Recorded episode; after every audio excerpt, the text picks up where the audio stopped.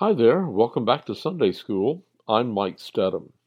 How many times have you said to yourself, or perhaps to a friend, if you've ever had a failure in life, if you've ever not lived up to your best potential, have you ever said, well, I'm only human? That's a phrase that we often use uh, just to indicate that we're not perfect. And, and indeed, if we're comparing ourselves to God, as we often are, and implicitly comparing ourselves to Jesus, who we believe lived the perfect life, we know that part of being human means being fallible, making mistakes, not being everything that God wants us to be in many cases. So we use the phrase, I'm only human, in kind of a dismissive way.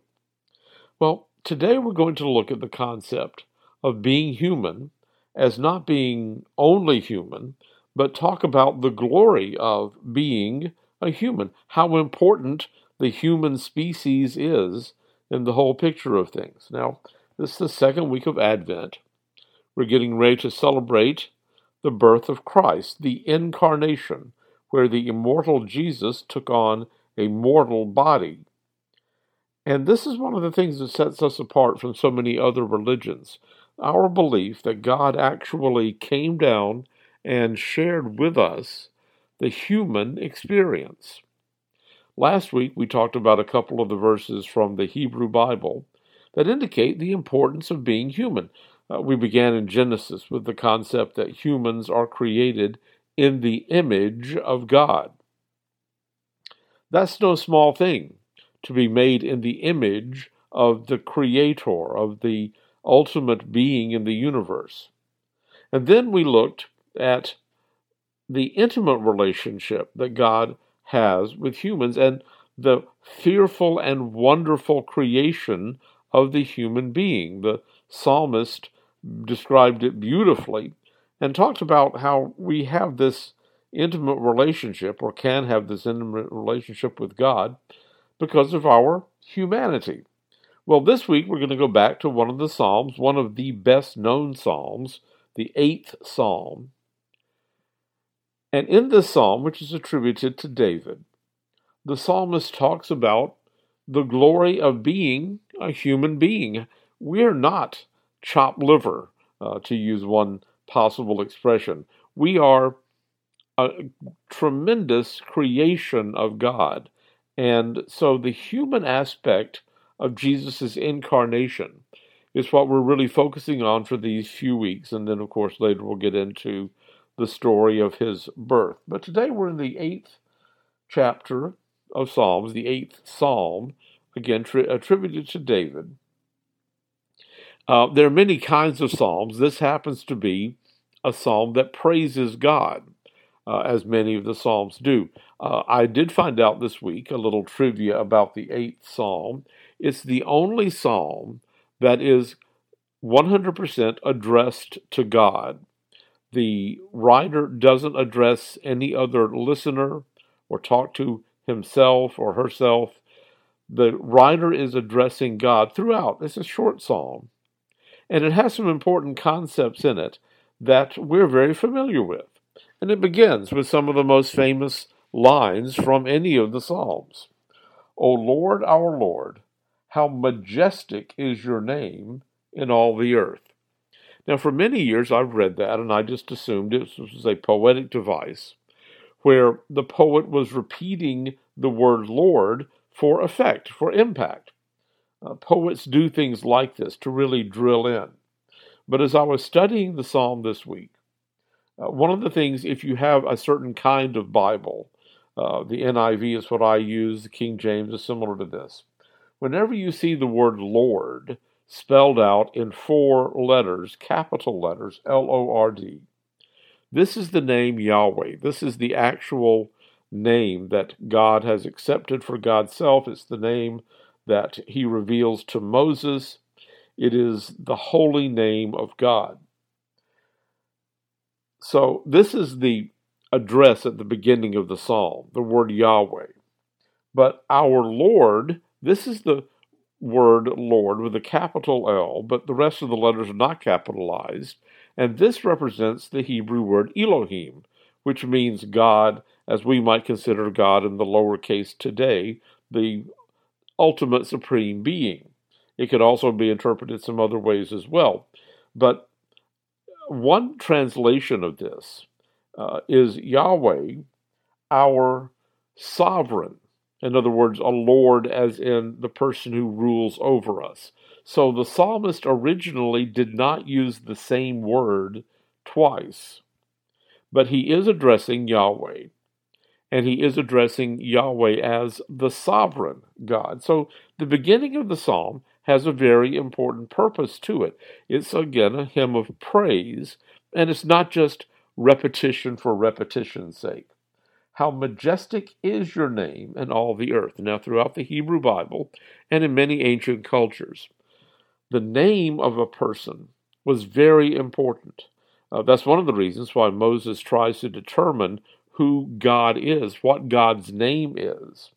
And it conveys uh, a real sense of power uh, when, when you know someone's name and, and, and can use it in that way. And the psalmist says that the name, Yahweh, is a very powerful name. It is very majestic. Everyone on earth knows this name. You have set your glory above the heavens. From the lips of children and infants you have ordered, you have ordained praise because of your enemies to silence the foe and the avenger. Now, when we talk about setting up God's glory above the heavens, uh, the psalmist is not talking about our concept of outer space. For the psalmist, the heavens means the sky, the area above us. They believed that the stars, the moons, the planets were entities that were above that even. And so God has established God's grace, God's power, God's glory above even this realm of humanity, of our concept of the sky and heavens above us. That the name of God is so powerful that it is something that uh, everyone knows, even children and their youth understand this power. It is so powerful that it protects the people of Israel from their enemies. When I consider your heavens, the work of your fingers, the moon and the stars, which you set in place, what is man that you were mindful of him? So again, we begin this part of the psalm with the concept that God is the creator, is the overall power of the universe. And with all this great glory, with all this power, the psalmist raises the question that's at the heart of this psalm. What is man?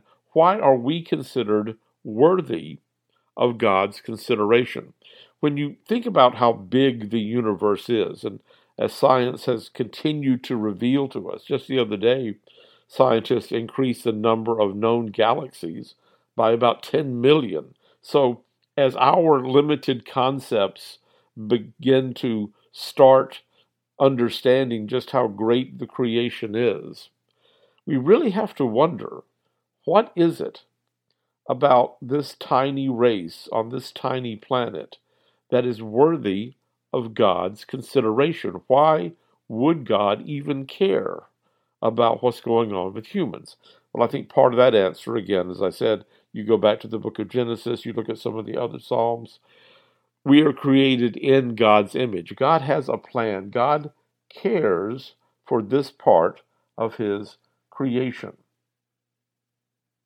So the psalmist asks, what is man that you are mindful of him, the son of man that you care for him? Now this is part of the parallelism that the psalmist uses, uh, whereas in a, our English poetry we often use rhyme and meter. That those were not elements of Hebrew poetry, but the concept of doubling or repetition. What is man? What is the son of man? In other words, he basically is asking the same question in two different ways, that you care for him. And certainly, throughout the Hebrew Bible, throughout the New Testament, we see ways that God cares for humans.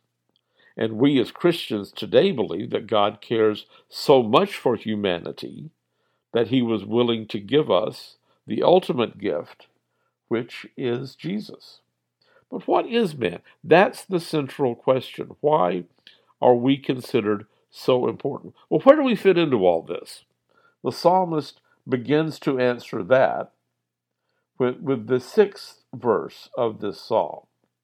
You made him ruler over the works of your hands. You put everything under his feet, all flocks and herds and the beasts of the field and the birds of the air and the fish of the sea, all that swim the paths of the seas.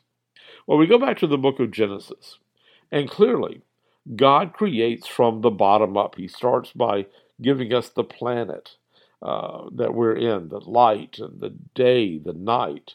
Uh, he begins to give us the uh, the land that we live on, the oceans, the plants, and then the fish, the birds, the animals. The final crown of creation, the, the last thing that God makes, is humans. Whole place was put together basically for humans. And this, of course, uh, parallels that, that we have been made to rule over the works of God's hands. Now, of course, for many millennia, people have looked upon this and have taken this uh, as being, well, we're the rulers, we can do what we want to. Forgetting that really when we look at the Bible, that rulers have a very special responsibility to those they rule. The kings of Israel were expected to protect, to lead, to do good things for the people of Israel. And throughout the Bible, great leaders have always been those who have done God's will, not arbitrary rulers. And this is something I think that sometimes we forget. When we say, well, the earth is here to serve us, to serve at our pleasure. And we forget that we have a real obligation. One of the really good things that has happened during my lifetime has been the realization, I think, of the stewardship. Now, it's certainly nothing that has just been invented. Uh, farmers have known for millennia to be good stewards of the land, to take good care of their cattle, of their crops, of their fields, because obviously they depend upon them. And people who live closer to the land, I think, don't have that sort of haughty atmosphere that I can do anything I want to and the crops will still keep coming up. It doesn't matter if I overplant. I don't have to feed and water my cattle. They'll always be there. No, I think people who live closer to the land understand this concept perhaps a lot better than we do, who are in an urban environment and don't always know uh, what's going on in this way. So, in the order of the universe, according to the verses here, that we are a little lower than the heavenly beings. One translation of this is the angels. Again, this is the word Elohim, again, the concept that there are other heavenly creatures who are with God, the plural, the the the, the ones who God addresses uh, in the book of Genesis when creating humans. We're not just dumb animals. Uh, we have self-awareness, and that is something very special. This is part of the imagery of God that is implanted on human beings. We know that we're here for a purpose. We're aware that we are here, that we are capable of rising above instinct. We're capable of rising above our own selfish desires and being more like God. This is where we're put. So this is a very important place in here. And now the psalmist ends the psalm with exactly the same words he began the psalm. Verse nine. O Lord, our Lord, how majestic is your name in all the earth. It wraps it up. It brings it to a conclusion. But the second time you hear these lines, you've been invited to think about the majesty of God and how it's revealed to us in this one very specific way, that God created human beings in God's image. to be a little lower than the heavenly beings and to be above or in charge of or responsible for the creation, the animals, the, the environment around us, just to reflect on this.